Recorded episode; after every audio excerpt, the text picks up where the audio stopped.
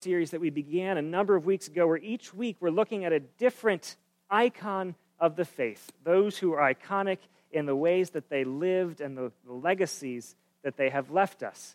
And each week as we go, we put them, their picture, and a quote that represents them up on the front table here, and then we've been slowly shuffling them out to the sides there where you can see them hanging in the windows. There are now five of them which means if I can pull off remembering who they all are, it will be an impressive feat. Julian of Norwich over here, Harriet Tubman over there, um, Sadhu Sundar Singh in the back there, um, Fanny Crosby on the left back, and then last week, um, you know, frankly, I can't see it from here, and I don't remember who that was. Who was last week?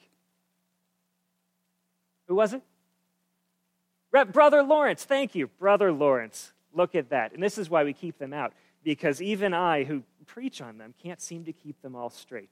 They leave a legacy for us as well as representing the diversity of what it can mean to live in faith so we can find a place to live our faith in the particularities and the unique qualities that God has created in us. Let us begin with prayer. Almighty God, may the words of my mouth and the meditations of all of our hearts be acceptable unto you, our rock and our Redeemer. In the name of the Father, and of the Son, and of the Holy Spirit, we pray. Amen. Have any of you been watching the Winter Olympics this year? Anybody? A few? I know very little about winter sports, but I do try to make it a point every four years when it rolls around to watch the impossible feats of athleticism that happen there at the Olympics on skis and skates and sleds. We had the broadcast on a few days ago, watching what I think was slalom skiing. And in one of the moments between competitors that the broadcasters work so hard to fill, one of the commentators was talking about the American competitor, saying that she had always said that she made it to that level of competition not on skill, but on hard work and determination. And I am sure that she did. But it struck me just the same. Are there competitors out there in that sport or any other that say, no, no, this is all talent? I'm skating by here on genetics and momentum because I doubt it. I doubt it because that would be absurd. And you can hear it from the athletes when they talk about their performances there at the Olympics, often speaking a little dreamily about how little they expected to be at the Olympics one day, though they hoped, they dreamed. None of the athletes seem to be the sort to be so overly confident as to assume that they must have had what it would take. Surely they imagined it. Perhaps they imagined it a thousand times over how they could make it, and they gave it their all. And now, to their delight in what feels a little bit like a miracle, their all turned out to be enough. Sports are a frequent metaphor for the life of faith. Paul writes about it once, talking about living in Christ as running a race. And so there are valuable lessons there in the athletic world, and perhaps here in this particular instance, wondering whether we have enough of whatever it takes to flourish in faith, imagining and dreaming that what little we have could be miraculously enough. This may well be the lesson of Ignatius of Loyola. Ignatius was born a long time ago, October of 1491, to parents of minor nobility in a literal castle in Loyola in Spain. He was the youngest of their 13 children, and Inigo, as he was named at the time, he only adopted the name Ignatius much later because he thought it was more easily understood in France and Italy, where his ministry took place. Inigo had a comfortable childhood, as comfortable as you imagine for a child who was born in a literal castle.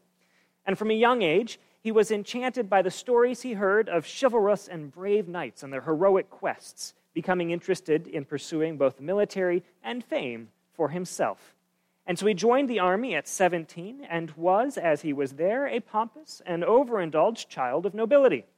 One biographer described him as a fancy dresser, an expert dancer, a womanizer, sensitive to insult, and a rough, punkish swordsman who used his privileged status to escape prosecution for violent crimes committed with his priest brother at carnival time. This eventual saint was still rather far from sainthood. But his somewhat significant military career ended in 1521 when Inigo, then 29 years old, was injured by a cannonball, which bounced off of a nearby wall and completely shattered his right leg. And so he underwent several surgical operations involving breaking and resetting his leg, which in 1521 was all done without anesthesia. and he was even at one point told to prepare for his death before taking a turn for the better. In the end, the surgeries would leave his right leg shorter than his left, and he would limp for the rest of his life. But he did recover. He recovered just slowly. And so, to occupy his mind during his many weary hours of healing, he asked for his favorite romantic stories of chivalry and knights. And instead, his sister in law brought him biographies on the life of Christ and the saints. History does not record how Inigo felt about this substitution, only that he read the books, and he was, in fact, captivated by the stories.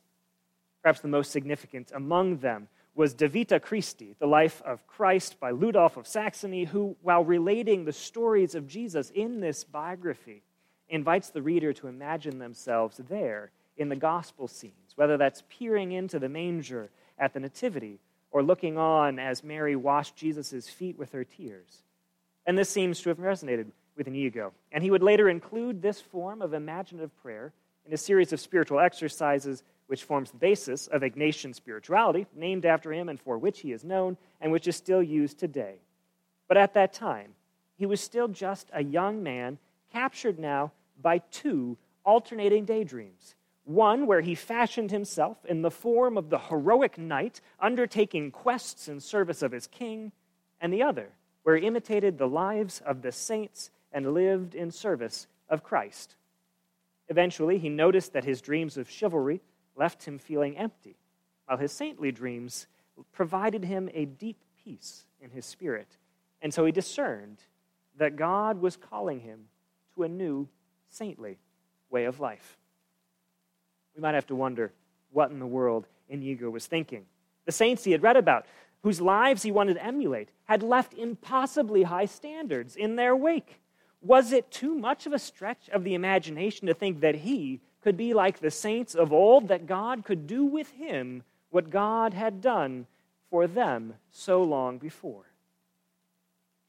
In those days, writes Mark, there was another large crowd with nothing to eat. The word another is important here. For a long time, the critics of the Gospel of Mark have insisted that this Gospel writer had absolutely no editorial process. He took every story he could find about the person of Jesus Christ, he shoved them all into a single book in no apparent order, and then he called it a day. It was the only way that these critics could come up with to explain some parts of this Gospel, including that he tells almost exactly the same story twice. Two chapters before this morning's scripture, Mark tells a story. There's a large crowd that has followed Jesus out into an isolated place. And the disciples go to Jesus and tell him to send everybody home so they can go buy themselves a good meal. But Jesus says to his disciples, No, you feed them. And the disciples balk because they don't have eight months' worth of wages to buy that much food. Among them, they only have five loaves of bread and two fish.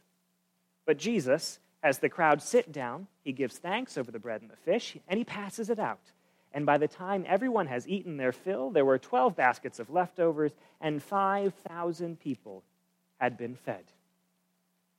And then, not that many days later, not that much further in the Gospel of Mark, the same story happens again. There's another hungry crowd. Jesus wants to feed them, but his disciples ask, How can anyone get enough food in this wilderness to satisfy this many people? Well, you might think they'd have some kind of an idea, considering it just happened. This, if you take on the face of it that Mark is telling a particular story in the gospel, is really a stunning moment where the disciples have seen a miracle happen once, and then it is unfolding in front of their eyes all over again, and they have no idea how it can happen a second time. And the disciples only look worse as the details start coming out, for there are a few small differences between the stories. The first crowd of 5,000 were fed with five loaves of bread and two fish. Now they have seven loaves of bread and a few fish, and the crowd is only 4,000 people. That's more food and less people. Why would they still wonder aloud to Jesus, How can anyone get enough food to feed this many people? But I can sympathize with the disciples. I know what it's like to delight in God's goodness as I have experienced it in the past, but to let pessimism or just plain realism plan the future. I know what it's like to take stock of what I have to offer and count it out and come up short. I mean, how often do miracles happen twice anyway? It's best not to let the imagination run wild. Except that imagination may be exactly what we need. As Ignatius would later teach in his exercises, stretching ourselves spiritually is as important as physical stretching is for the athlete. Living by faith requires practice at pulling ourselves out of the story we might be telling and into the story that God is writing for us. Can we imagine ourselves in that story of multiplied abundance? I'd like to invite us to try. And not just in a metaphorical sense, literally, I'd like to invite us into a practice of imaginative prayer in the spirit of St. Ignatius, where we picture ourselves in this particular gospel story, letting God meet and speak to us while we're there.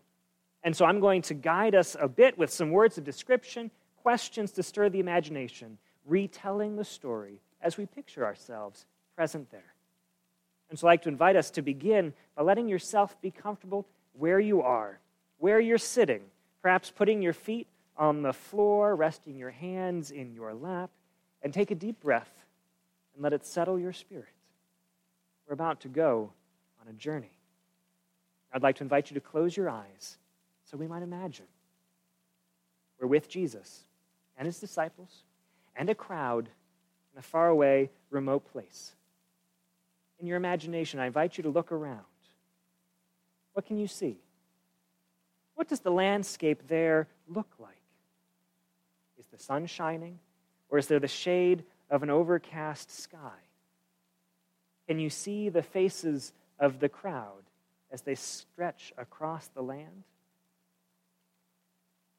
You can feel the pangs of hunger from a missed meal or several over the span of three days. The whole of the crowd can surely feel the same, and while no one that you can see has fainted or anything quite so serious just yet, you noticed an increased restlessness as everyone begins to acknowledge their hunger. You can feel it deep in your gut Someone nearby says something about how Jesus fed another crowd once before. You know this to be true, though it's hard to picture in the moment as you let your eyes take in the full size of this crowd. There are a lot of hungry people you can see. But then Jesus is talking, and you turn to look at him. Picture what he looks like to you for a moment.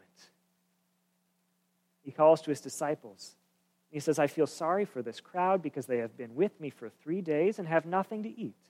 If I send them away hungry to their homes, they won't have enough strength to travel, for some have come a long distance.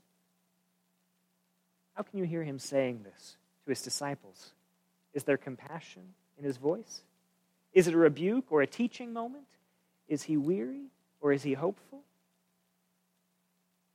There is a moment of silence as the disciples all turn and they look at each other before one of them blurts out what they all must have been thinking, what we might be thinking, and asked, How can anyone get enough food in this wilderness to satisfy these people? In this moment, as we're there, do you wonder at their short sightedness? Or do you understand their skepticism? Jesus asked back to them, How much bread do you have? The question was directed to the disciples, but now he turns for a moment and looks directly at you. What can you see in his eyes? Take a moment to consider what you have in your imagining. You have one of the loaves of bread, one of the fish, something else, nothing at all. Picture yourself holding whatever it might or might not be out to Jesus. How does he respond? Does he smile? Does he say anything to you?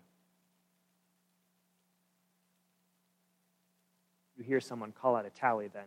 Seven loaves of bread are being passed to Jesus, who is now motioning for everyone to sit and you watch as the crowd makes their way to the ground, and you too ease yourself to the hard ground as Jesus begins to pray over the bread. And also, it looks like there's some fish there.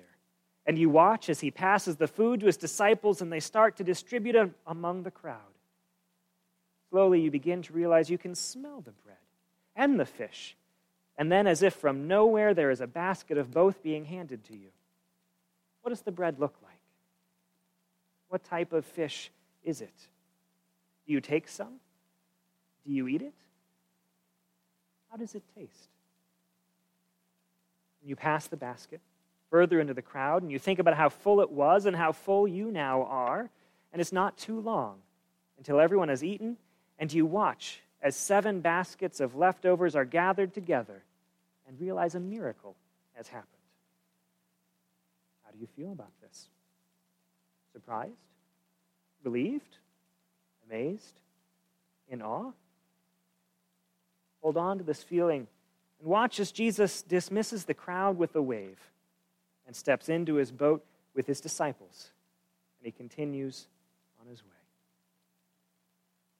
Invited to go ahead and open your eyes again.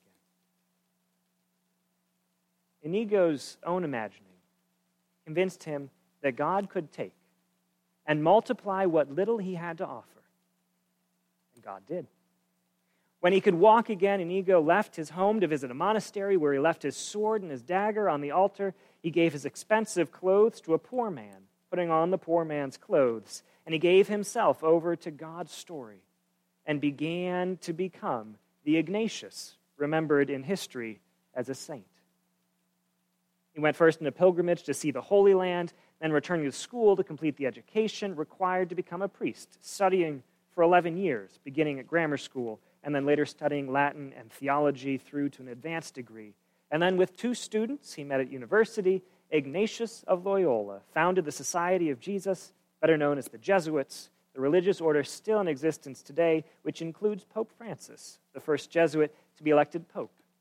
And this order still focuses on Ignatius's spiritual practice, including the practice of imaginative prayer.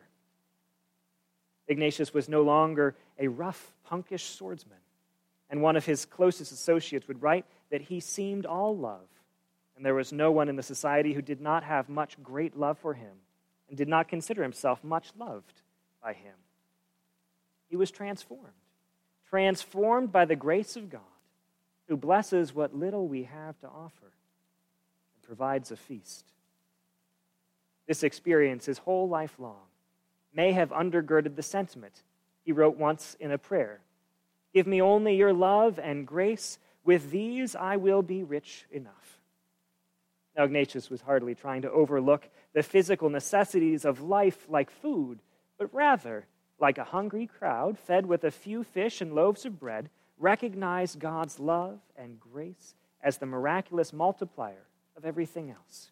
That in the love and the grace of God, we might learn to glimpse the abundance amid the scarcity. We might learn to see what we have as sufficient to be blessed. Might learn to stretch our imaginations until we can discern the miracles that God will surely do again and over again. Give me only your love and your grace, Ignatius prayed to the one who blesses meager offerings to feed thousands. And with these, I will be rich enough. And in the divine hands, a small gift of self, blessed and broken, it was enough. A miracle done a thousand times over, done once more. A transformation. And so too might we pray the same prayer, offer up the same meager gift of self, and find that it shall be enough miraculously once again. Thanks be to God. Amen. Friends, I'd like to invite us as we continue in worship to stand and sing our next hymn, Tell Me the Stories of Jesus. The first two verses found in the